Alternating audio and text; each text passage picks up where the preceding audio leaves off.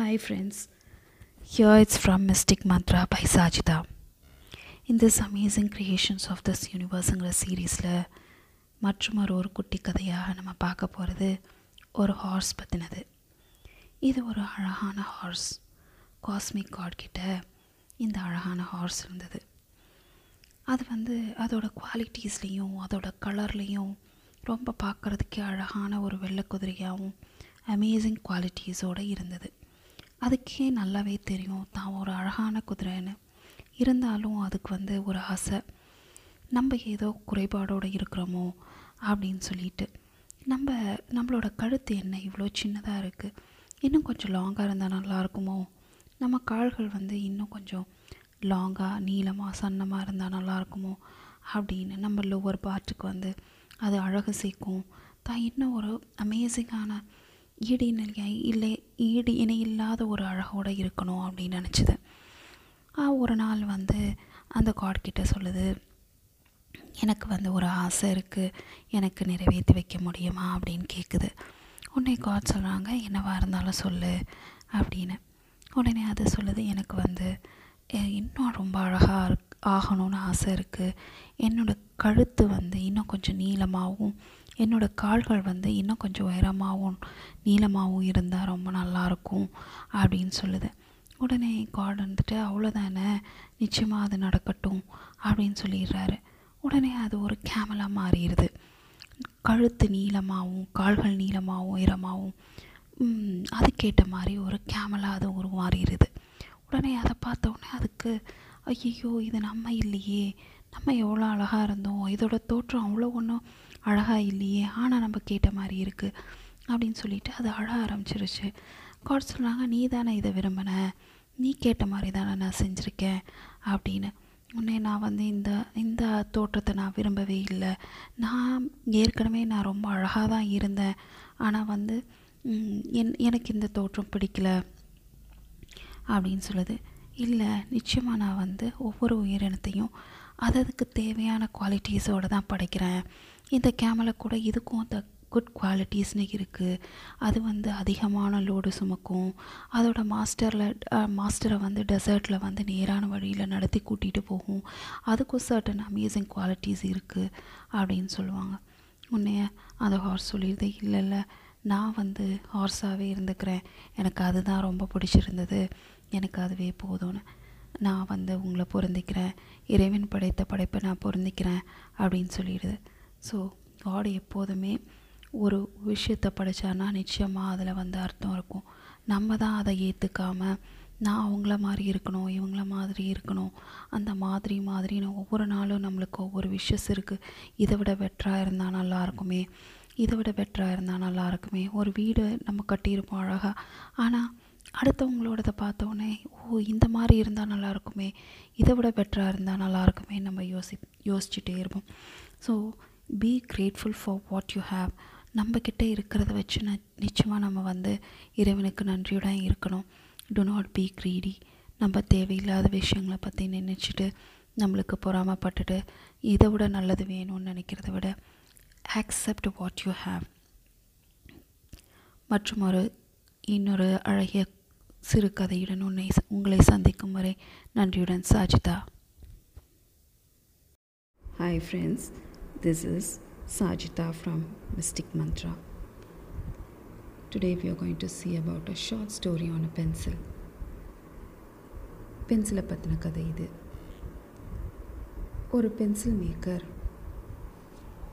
அதை தயாரித்து அதை பாக்ஸில் வச்சு அதை வெளியிடுறதுக்கு முன்னாடியே அதுக்கிட்ட பேசுகிறாரு அந்த பென்சிலை பார்த்து சொல்கிறாரு நீ இந்த உலகத்தில் போயிட்டு நீ ஒரு சிறந்த பென்சிலாக ஆக ஆவதற்கு அஞ்சு விஷயங்களை நீ கடந்து போகணும் அப்படின்னு சொல்கிறாரு அந்த பென்சிலும் பொறுமையாக கேட்குது என்ன அந்த அஞ்சு விஷயம் அப்படின்னா முதல்ல நீ வந்து உன்னை கையாளக்கூடிய ஒருத்தரிடம் நீ முழுமையாக ஒப்படைத்தால் நீ சிறந்த ஒரு பென்சிலாக உருவாக முடியும்னு சொல்கிறாரு யார் உன்னை இயக்குறாங்களோ அந்த பர்சன்ட்டை நீ முழுமையாக உன்னை ஒப்படைச்சிடணும்.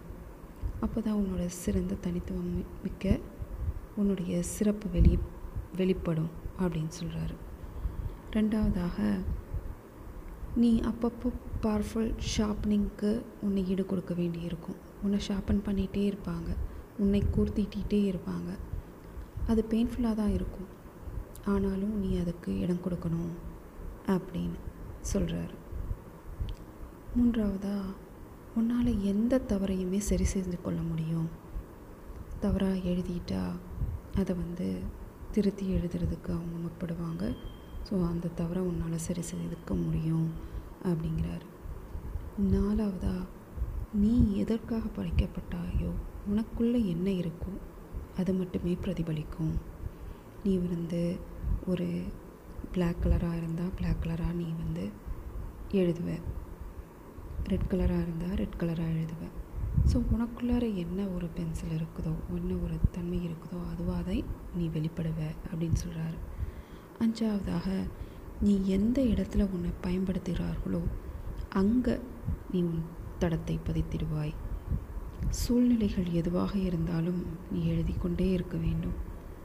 ஹார்ட் சர்ஃபேஸாக இருந்தாலும் சாஃப்ட் சர்ஃபேஸாக இருந்தாலும் நீ உன்னோட வேலையை நீ கவனமாக செஞ்சுட்டே இருக்கணும் அப்படின்னு சொல்லிட்டு இந்த அஞ்சு விஷயத்தையும் பென்சில் கிட்ட சொல்கிறாரு பென்சிலும் அதோட மாஸ்டர் கேட்டுட்டு அவர் சொல்கிறத கேட்டுட்டு அதோட மனசில் வாங்கிட்டு நிச்சயமாக நான் அதன்படியே நடப்பேன் அப்படின்னு சொல்லிட்டு உறுதியோடு அந்த பாக்ஸ்குள்ளே போயிடுது இப்போ நம்ம என்ன நம்ம நம்மளை வந்து இந்த பென்சிலோட இடத்துல பொருத்தி பார்த்துக்குறோம்.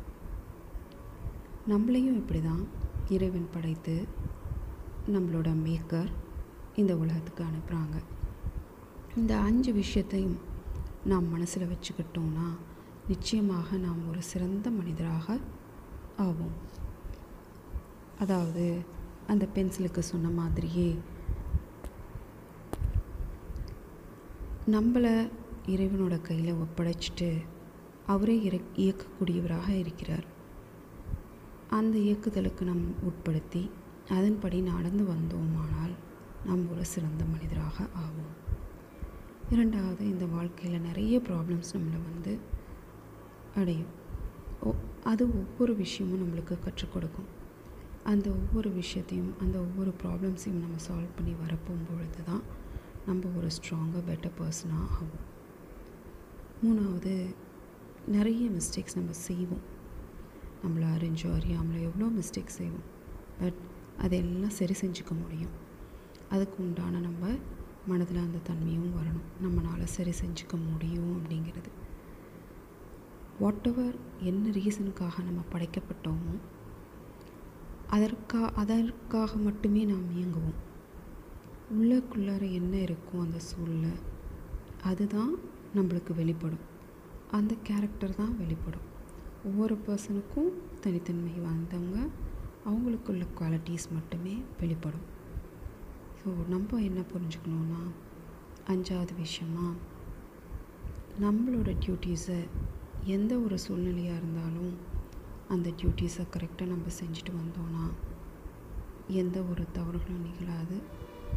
தவறுகள் நிகழ்ந்தாலும் சரி செஞ்சுட்டு நம்மளோட டியூட்டீஸை கரெக்டாக பார்த்துட்டு வந்தோன்னாவே போதும். நம்ம சிறந்த பர்சனாக ஆவதற்கு.